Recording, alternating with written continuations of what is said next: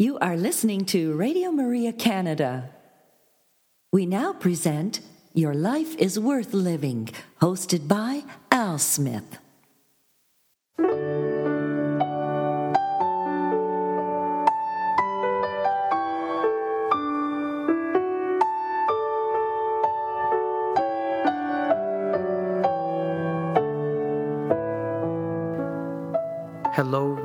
Family, and welcome to this week's edition of Your Life is Worth Living Reflections from the Venerable Archbishop Fulton J. Sheen.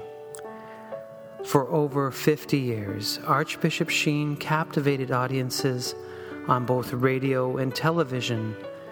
Millions tuned in each week to hear his messages of hope and encouragement. On this week's broadcast, we will share a few of those reflections with you. And so we'd encourage you to sit back and relax and enjoy one of the greatest communicators of our time, the Venerable Archbishop Fulton J. Sheen.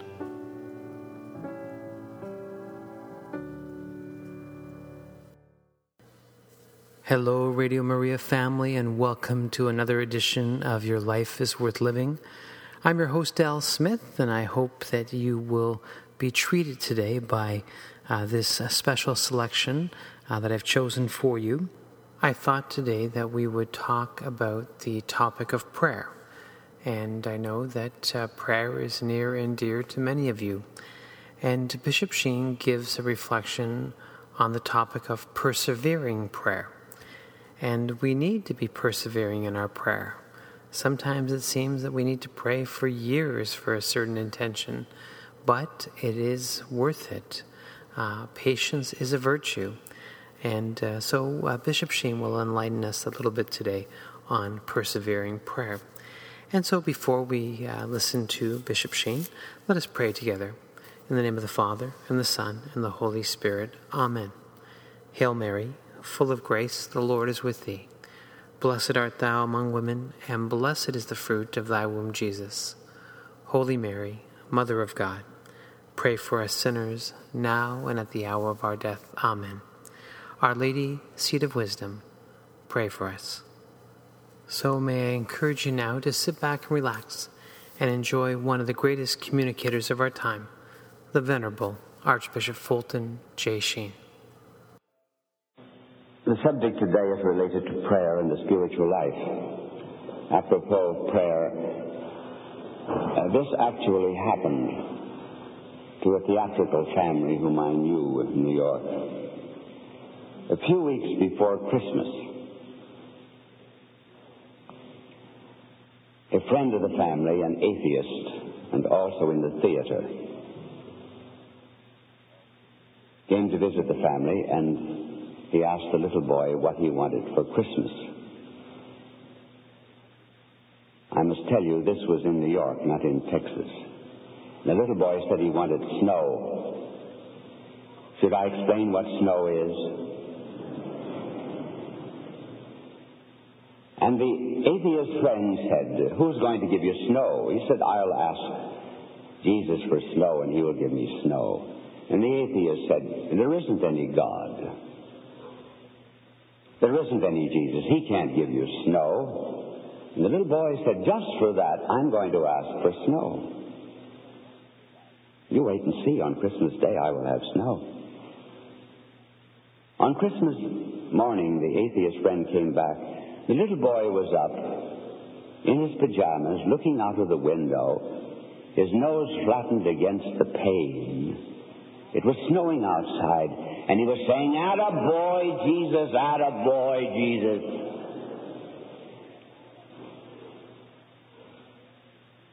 I also know of a little girl who prayed for a thousand dollars for Christmas.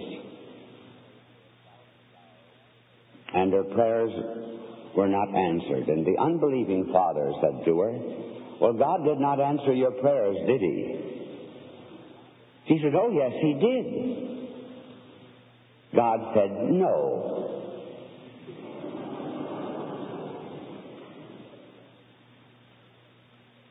Now let us examine ourselves.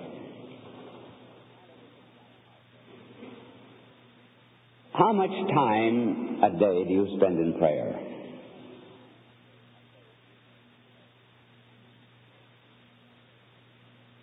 Now, suppose you subtract to that formal prayers.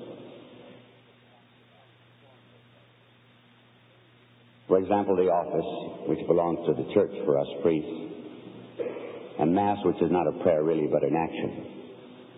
Outside of that,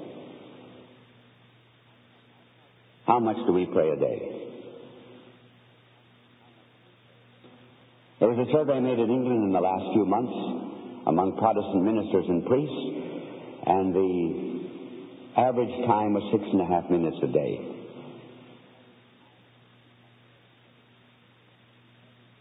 Now let me ask you a question related to that, particularly to the priests and the nuns.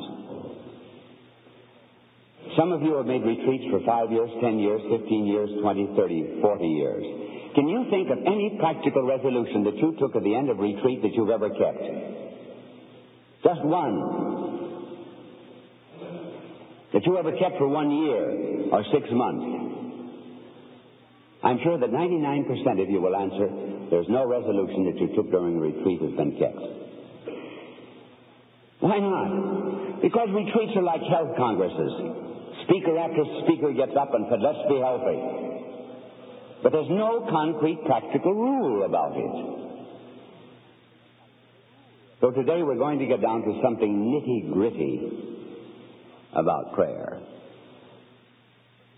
which is really the whole purpose of this retreat. I only give retreats for one reason, and you will find out what that is in, in a little while. Why is it there's so much apathy among us?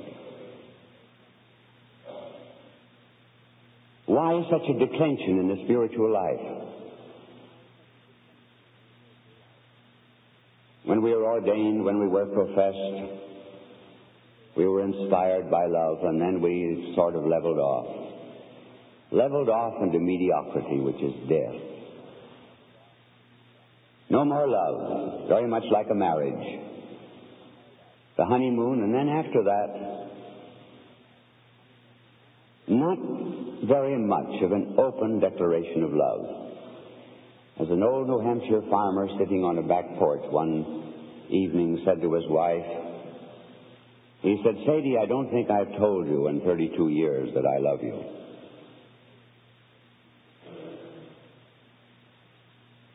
Why is it that we go into this decline, fall away from love, and when the mind leaves, then the body leaves? There's no date, for example, when any priest leaves the church. You cannot fix a date. That's only his body, that's not important. When did his mind leave? When did that break? That was a long time before. St. John tells us in his epistle, they left us because they did not belong to us from the beginning. We have within ourselves an evil principle that we have to fight against. Life is really the sum of forces that resist death.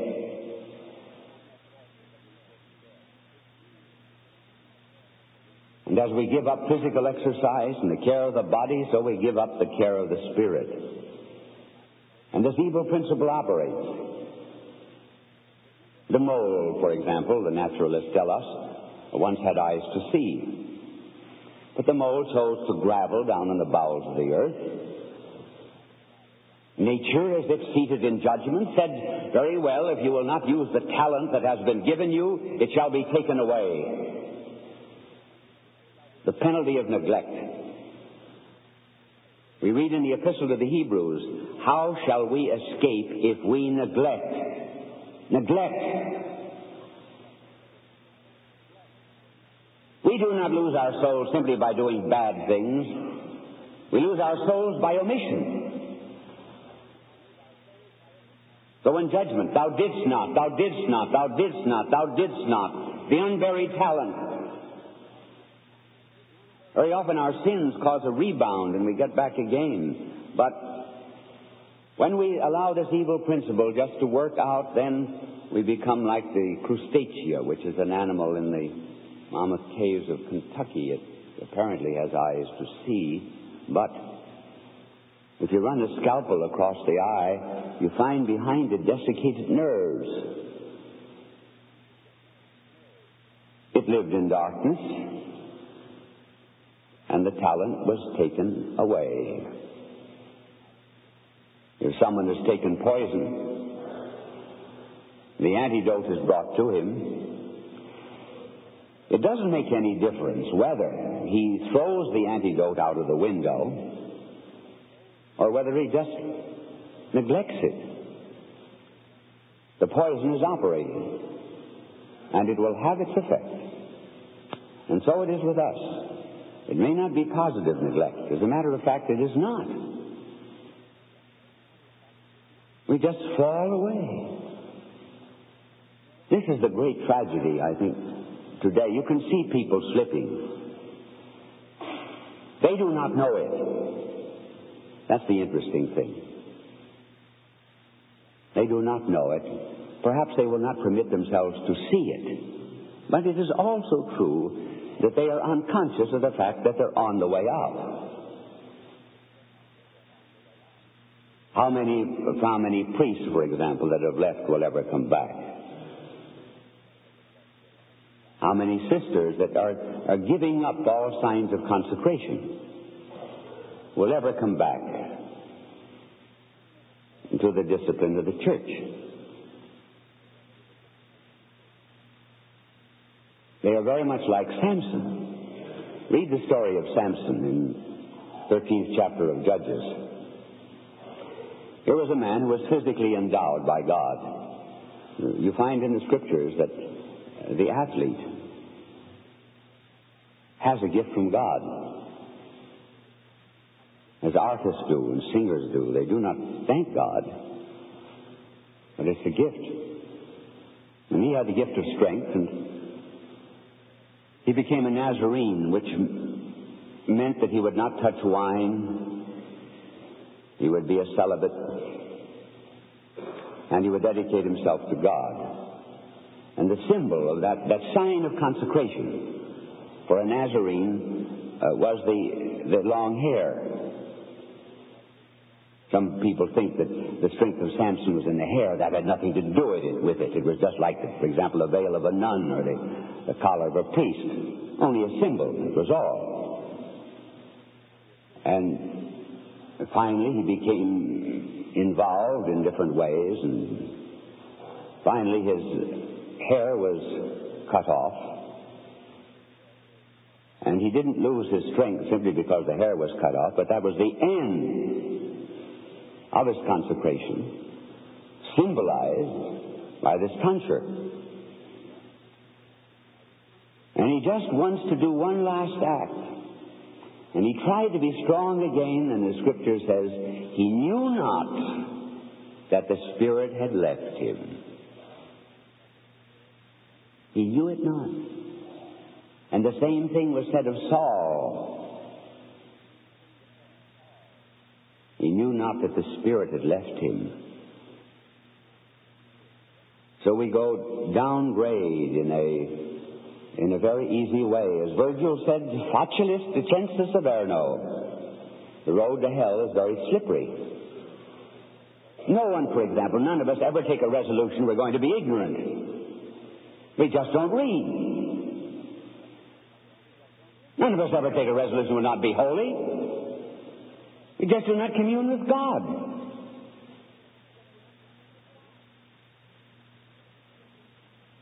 So, inasmuch, therefore, as this apathy has seized us, and how, how it has actually possessed our culture today, some men die by the sword, others perish in the flames. But most men go down inch by inch in play and little games. And finally, we find ourselves at the end of life without any great love, And it is only a, a habit, a memory, like an anniversary. Now, what are we going to do about it? You've made retreats. You've had conferences. You read books. But you have not changed. Now let us begin to change. And in order to change, we're going to recommend something special.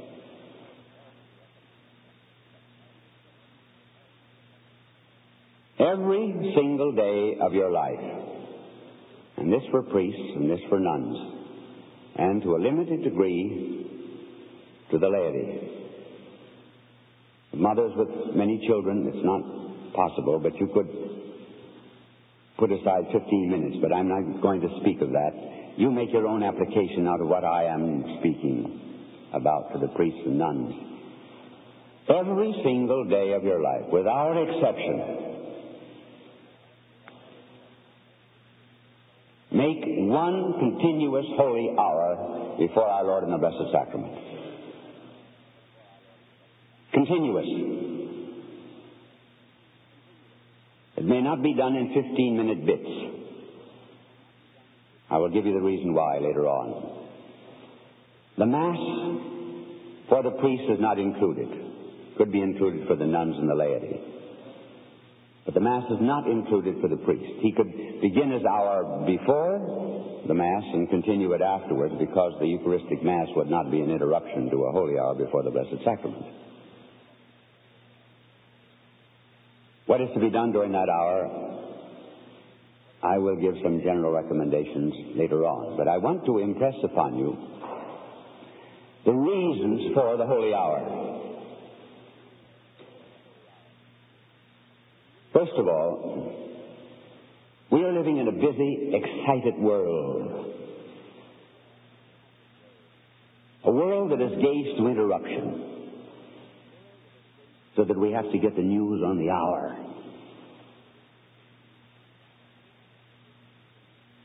Life is fissioned. Ever since we fissioned the atom, our lives have become split.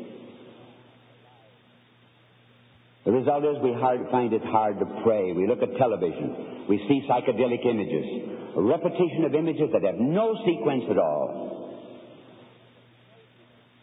The non sequitur that simply destroys human reason.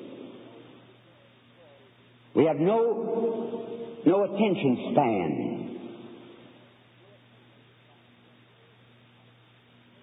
Being given so much to television and news, we like this excitement, this particular moment, and then another one, another. But our lives are never coordinated. In fact, we're hardly in the possession of ourselves. Hence, we have to have a continuous hour in order that we may. It takes almost 15, 20 minutes to get rid of the world when we come in to pray. The dust of the earth is on us, the spirit of the world. So it takes 15 or 20 minutes to escape before we have inscape. Escape is taken from the world word ex cappa, a cappa is a cloak, and ex cappa is running out of a cloak so you escape, and in cappa is being caught in the cloak. First part, therefore, is almost escape, then inscape. The holy hour is exemplified by the, our Lord meeting the disciples of Emmaus. This beautiful story in the Gospel of Luke. It is Sunday afternoon, Easter Sunday afternoon. Here some of the disciples are on their way to Emmaus, a walk of seven miles from Jerusalem, disappointed men, and they meet a stranger.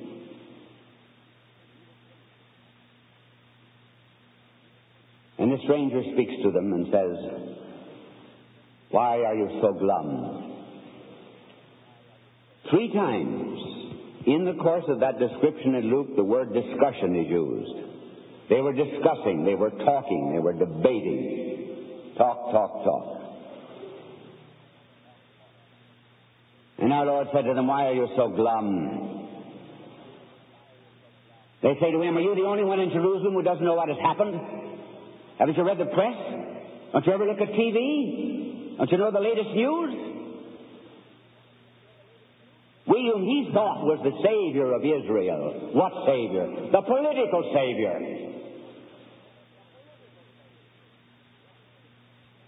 When we lose the spiritual vision, we get into politics. We thought he was going to save Israel. And then our blessed Lord began to unfold to them the Psalms, David, Psalms of David, and the prophets. And then finally our Lord said to them, Did you not know that the Son of Man must suffer in order to enter into his glory? Then they recognize him at the breaking of the bread, which is suggestive of the Eucharist, and then they are reluctant to let him go. Now, this is prayer life. When we commit to make the holy hour, we meet a stranger. It's hard. The world is with us. We have the news of the world. All discussions are on our back. And then after a while, we pick up our scriptures. We cannot meditate without scriptures. Cannot. We read the scriptures. Then we begin to understand who Christ is. Know you not that the Son of Man must suffer in order to enter into his glory?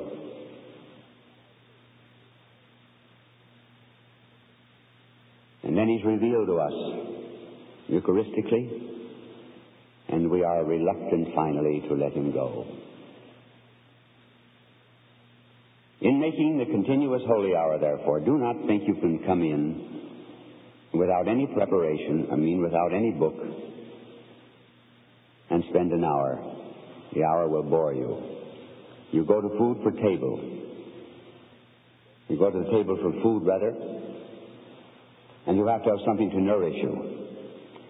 So I have left over in the reading room, fathers, William Barclay. You'll find the books over there on the table. Barclay has about 17 volumes on the scriptures. William Barclay is probably a Presbyterian, professor of scripture at the University of Aberdeen in Scotland, a great scriptural scholar. He knows Hebrew, he knows Latin, he knows Greek, he knows history, and he has the Spirit of Christ.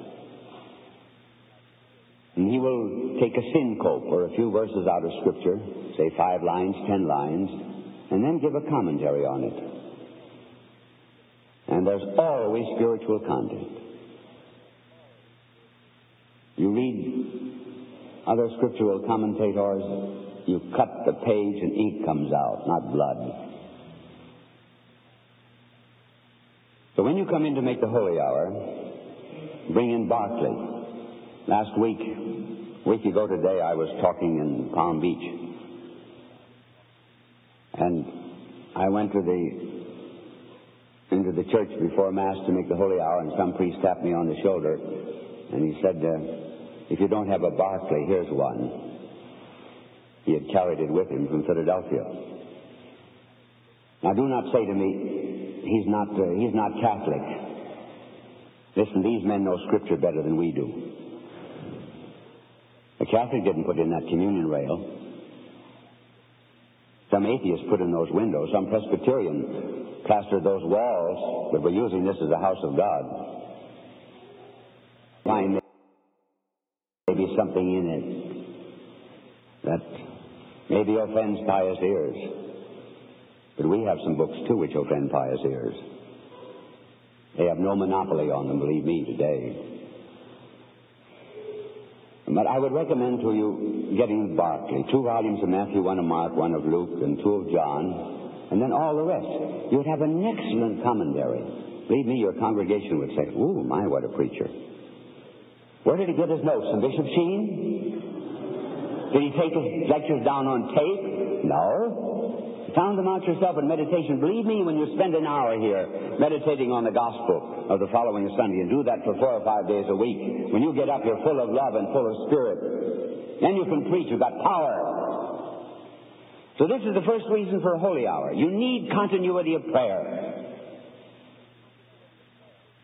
A second reason for the holy hour, intercession. We are all united to Christ the priest victim, religious and laity alike. And we have the burden of the world on us. We therefore have to intercede for the world and for sinners. When we put on a chasuble for Mass, there are 600, 800 million Chinese hanging onto that chasuble. All the communists of the world are at the end of our stole the sick in our parish, those who ask us to pray, and we intercede for them. That's the second reason. The third reason, and the most important of all,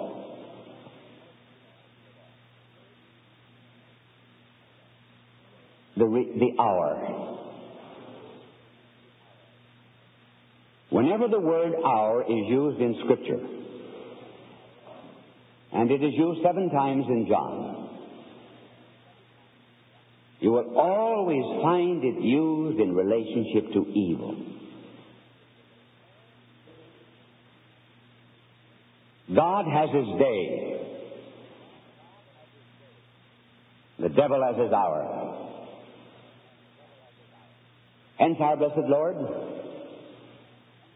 said to his mother, My hour is not yet come. I'll explain that tomorrow when I talk about our Blessed Lady. Then on another occasion, just a week before our Blessed Lord went into his passion, when there was the voice of the Father which some thought was thunder, he said, Shall I pray to be delivered from this hour? When Judas came to betray him, he said, This is your hour. And all you can do is turn out the lights of the world. Hour always means evil. When our blessed Lord, 12 years of age, was in the temple, he said he was about the things of his father, his father's house, his father's business. He was under the Father's will until the hour came. When the hour came, he was under man's will.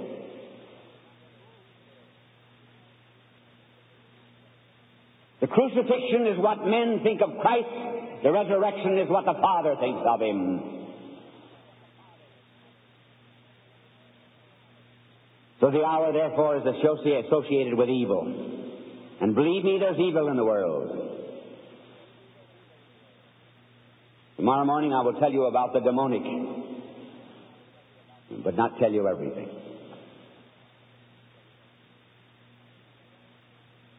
So we are the Lord, we've got to make reparation for the evil of the world. The demonic in the church, the demonic outside of the church.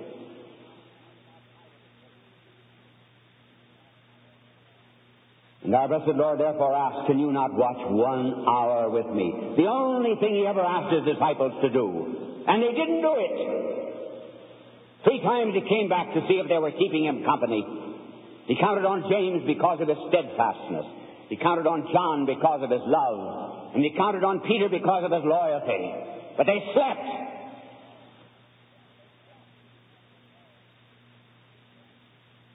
So he's saying to us, Can you not watch one hour with me?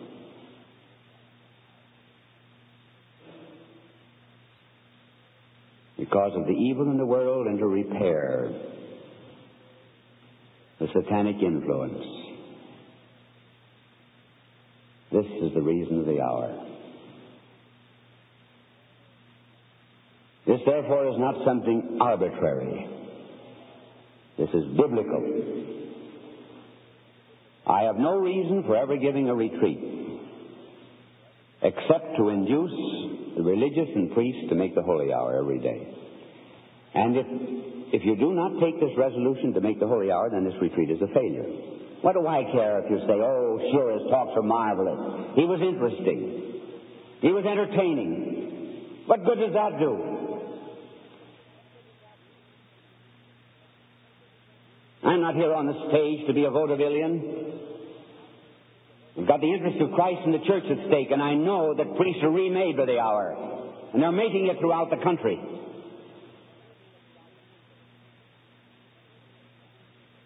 And if during the holy hour we prayed for those brethren of ours that are about to leave and have left, maybe some of them would come back. If the religious restored it, then they wouldn't, we wouldn't have so many nuns, for example, that want to be identified with the world.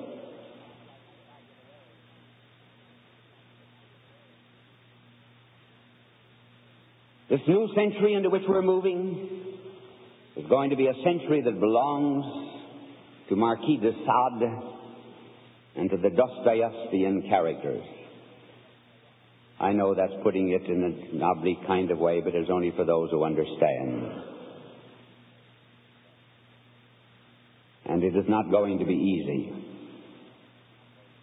And the Lord is depending upon the few. This then is the retreat. And you will hear about it in every single conference.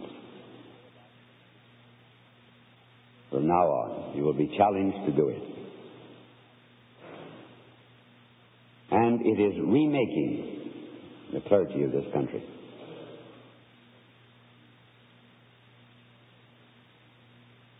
For many of them are doing it.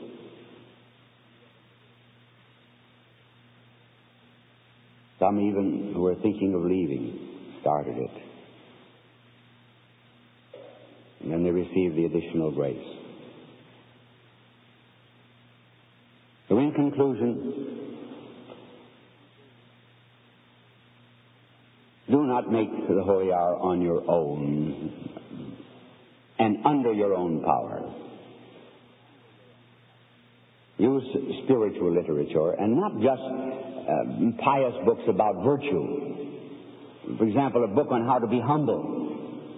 And you get proud that you're humble. There's no point in ever meditating about abstract virtues, about faith or hope or charity, any of these things. The only thing we can love is a person. No one ever fell in love with the theorem of geometry. You can't love a syllogism. It's sorry rhetoric for the multitude.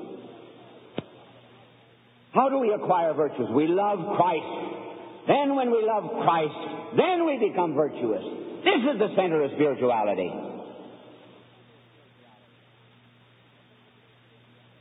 If we began to preaching from our pulpits instead of sociology, politics,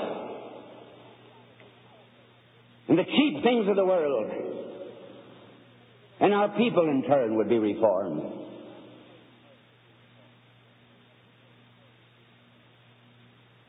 So think about it, for it is a challenge. And it's hard sometimes. About the only time it's hard, really, is when you're on vacation. The less you have to do, the harder it is, because then you put it off. If you were kept very busy, then you know you have to get it in very early. Well, you say, I'm very busy, and I, I don't have time. Well, you have to get up an hour earlier, that's all. Get used to that. Then it becomes so automatic you hardly ever think of the hour. They will not all be good. I've been so tired sometimes I had to walk up and down the church for an hour to keep awake.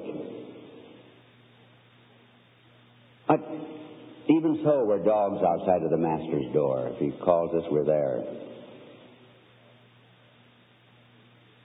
There are not five days a year that I can sleep in the daytime. I remember one of them very well. I was on my way to Lourdes from Belgium, and I had two hours in Paris to make the holy hour, and I went to the church of Saint Roch. At two o'clock, and I was tired, and I sat down. And I woke up at three, right on the dot. And I said to the good Lord, Did I make a holy hour? And my angel said, Well, that's the way the apostles made their first one. We'll take it. So the point is never to skip it. Never, never, never.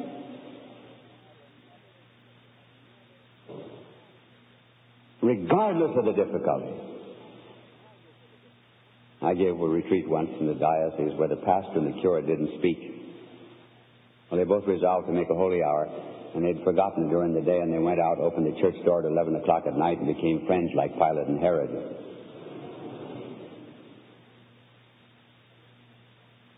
But it can be done. And to say that we're busy is the poorest excuse that we can give. Because think of the time that we waste. The secret of getting things done is to know what to leave undone. Time spent on a newspaper, time before television. Waste, waste, waste of precious time. It could be used to make ourselves happy by being close to the Lord, make ourselves effective and powerful.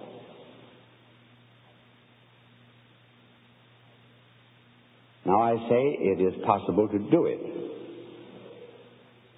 I have not missed a holy hour in 53 years. Every single day. So it can be done. I'm not saying they're perfect. Many of them were imperfect, but at any rate, I heard the blessed Lord saying, Can you not watch an hour? Remember when he went into the garden, Scripture says he went a little farther. That's what we priests and religious have to do. We've got to go a little farther. Every single day of my life, I pray to the good Lord that I will drop dead before the Blessed Sacrament on some Saturday or some feast of Our Lady.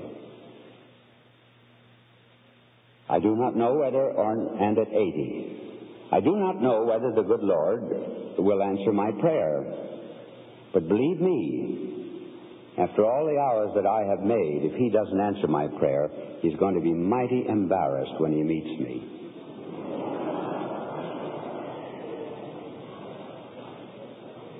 You are listening to Radio Maria Canada.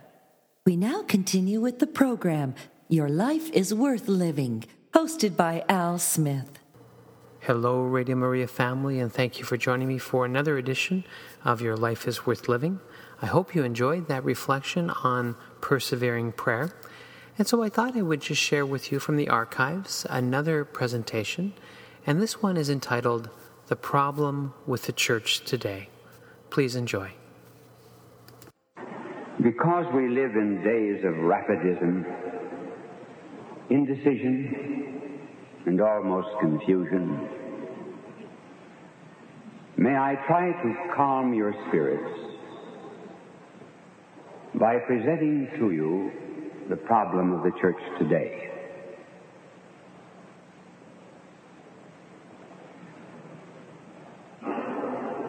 First of all, remember that the church undergoes a tremendous change every 500 years. So does history.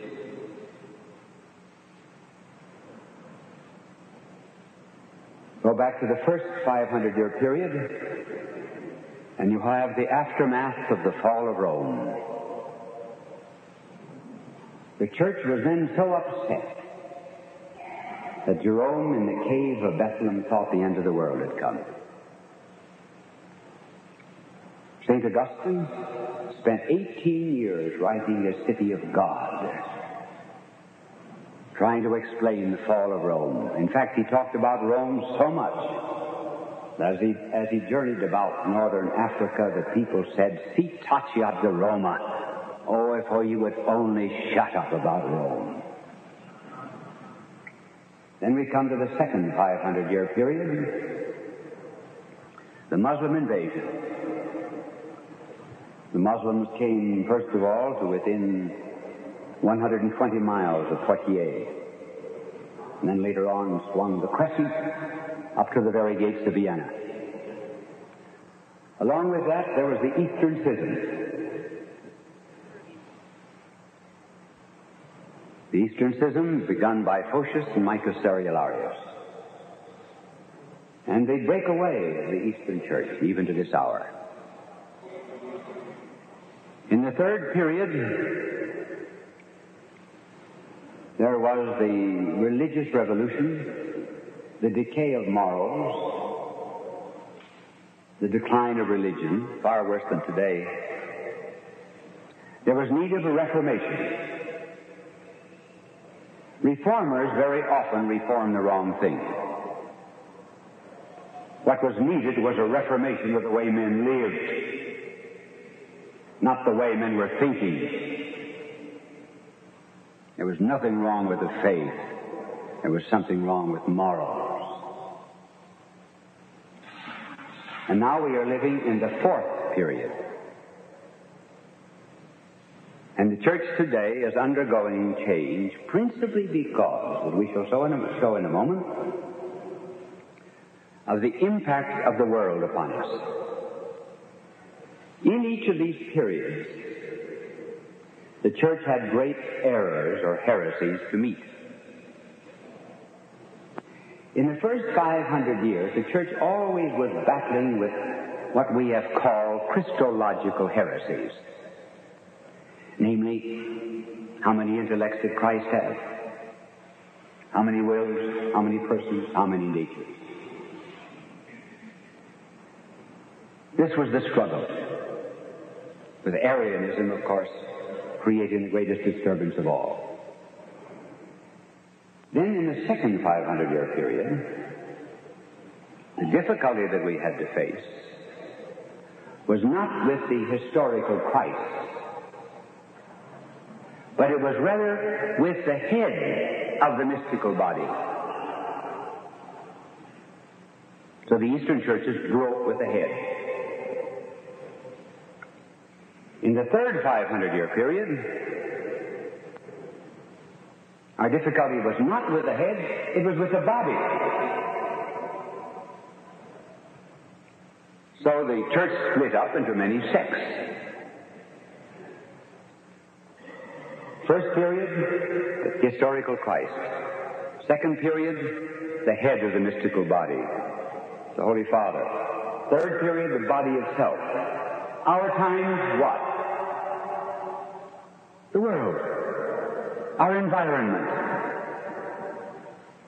the impact of science, technology, eroticism, and the spirit of the modern world that God is dead. It is really the easiest of any of the enemies we've had. And it is a tragedy that so many succumb.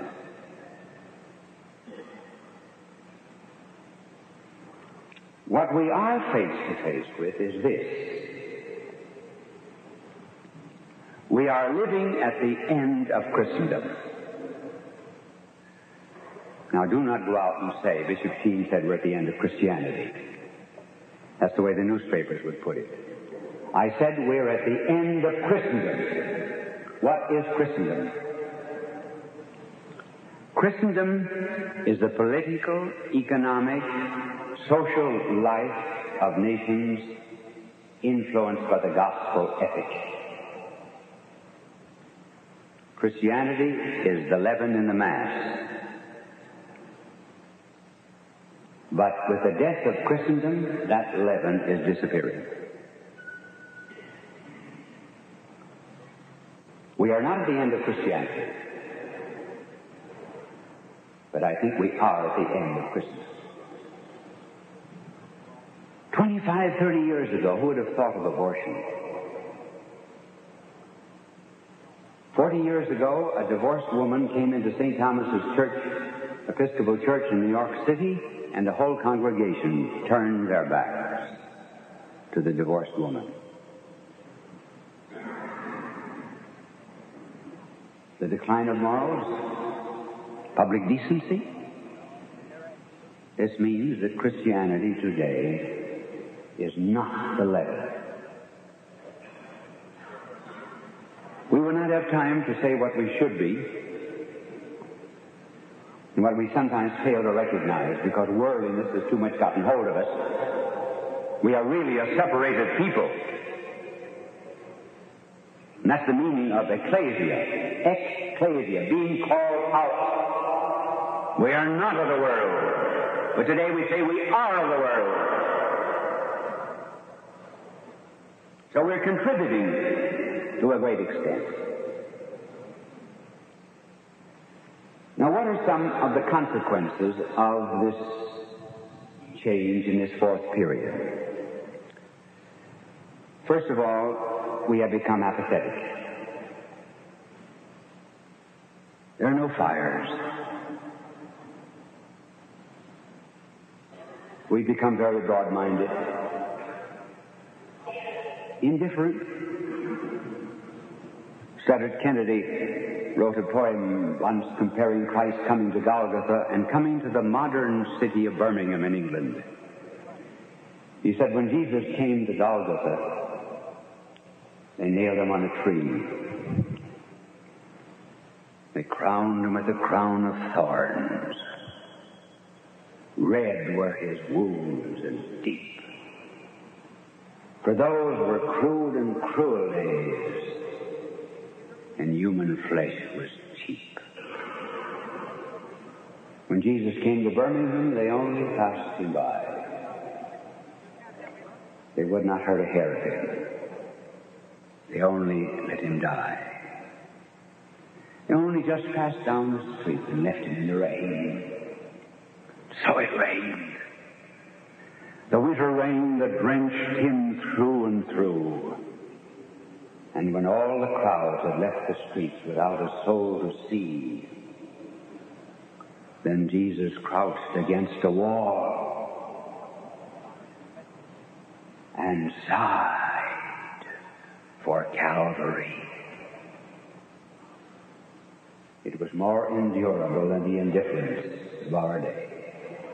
Thou art neither hot nor cold. Therefore will I spew thee out of my mouth. I quoted Yeats, who said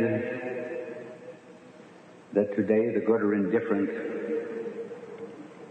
the weak are filled with passionate intensity. Bourdaloue said that the world would end by giving a great yawn and the devil would come out of the mouth. T.S. Eliot, the poet, said the world will end not with a bang, but with a whimper. And our Lord said, We will be buying and selling, marrying and giving in marriage, just as people did in the day of Noah. So, one of the consequences of this fourth period is we lack fire. If there is any fire and intensity, and if there is a great love of the absolute, that fire and intensity is applied to the political order and not to Christ. No great fire for him.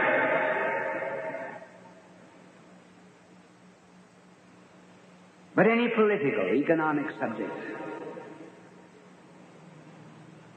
And immediately one is almost on the verge of conflict. That's the first consequence. A second consequence is what might be called the Hodiernisation of theology. By that I mean making theology today. One does not become known by saying that two and two make four.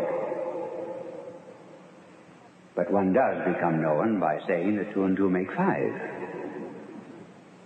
Ibsen said it once, and he was quoted all over the world. Chesterton answered him and said, How do you know that two and two make four except by adding over and over again. How do you know that two and two make five? Except by adding over and over again. Two and two make four. There is a fixity. But today we've gotten away from Scripture in theology. We are answering one another's questions. We are not discussing theological issues. One theologian writes this, another writes this. And the result is the depth of theology is lost. St. Paul was very much disturbed at that, even in his own day, when he wrote to Timothy. And in his first letter, I think it was the sixth chapter, if anyone is teaching otherwise, and will not give his mind to wholesome precepts, I mean those of our Lord Jesus Christ, and to good religious teaching, I call him a pompous ignoramus.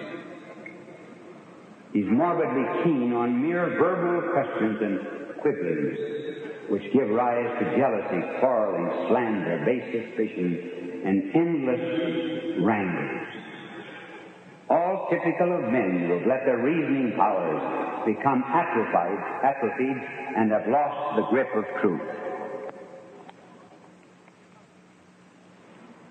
We've given up Scripture.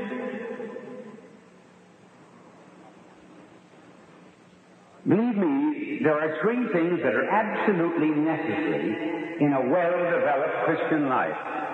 An alarm clock to get you up for the holy hour, the Eucharist to keep your faith, and the Bible to make you learn it. If you notice how very little of Scripture is quoted today.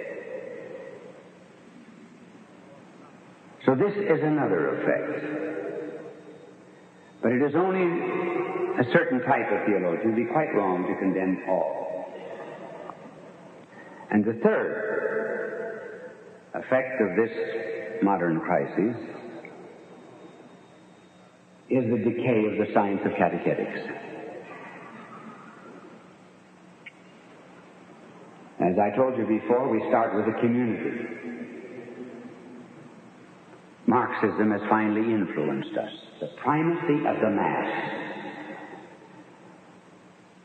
I mean the group, the community. The assumption that if we know Christian doctrine, that we will be Christians. Our blessed Lord never said, if you know my truth, you will do my will.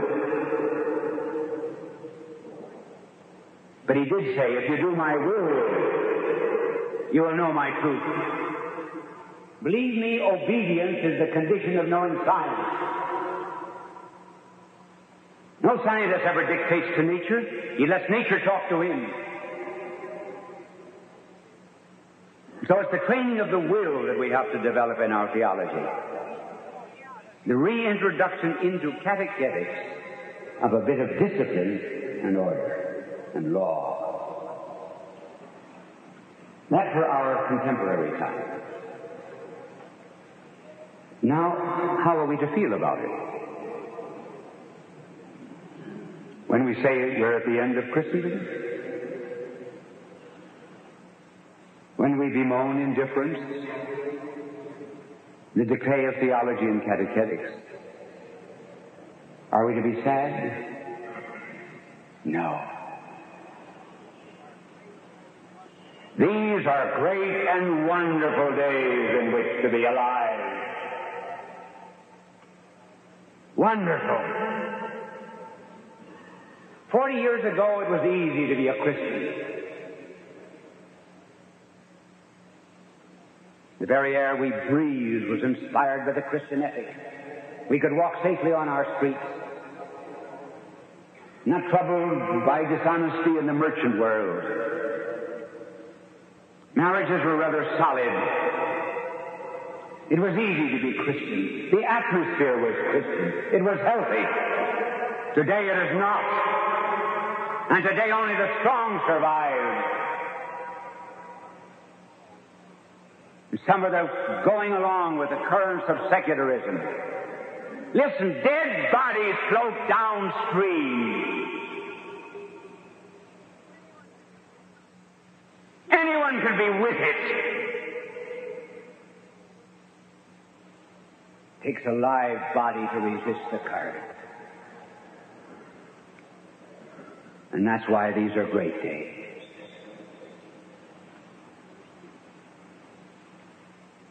And who are the strongest in the church? Not the priests, though America has a very good priesthood. Not the sisters. They are fairly good, but they've been more infected with secularism than the priests. Who? The laity. The laity is the hope of the church. It always has been in every great crisis. The greatest crisis the church ever faced was Arianism. Arianism, very simply, was the notion that Christ is nothing but a good man. When the hypostatic union was defined in 325, there immediately began to be a number of bishops and priests who became Arian. As a matter of fact, most of the bishops of Spain and Portugal and France and Germany became at least semi-Arian. They were not sure that Christ was God. Maybe he was just a man. There were ten provincial councils that were held in the church up from that time until the year 385. And every one of those provincial councils became Arian or semi-Arian. Never before was the church so near a collapse. The big council of Constantinople was held in 385. The laity gathered for it. And every bishop that came in, they gave him a painting of Our Lady. And they said to the bishop, You have been discussing the question of whether or not Christ was just a perfect man. We will tell you who the perfect creature is. It's Mary. You have been listening to Your Life is Worth Living, hosted by Al Smith, here on Radio Maria Canada. Hello, Radio Maria family, and thank you for joining me for another reflection filled show with the Venerable Archbishop Fulton J. Sheen. We hope you come back next week, and until that time, may the Lord bless you and keep you. May the Lord let his face shine upon you and be gracious to you. May the Lord look upon you kindly and bring you peace. You have been listening to Your Life is Worth Living, hosted by Al Smith, here on Radio Maria Canada.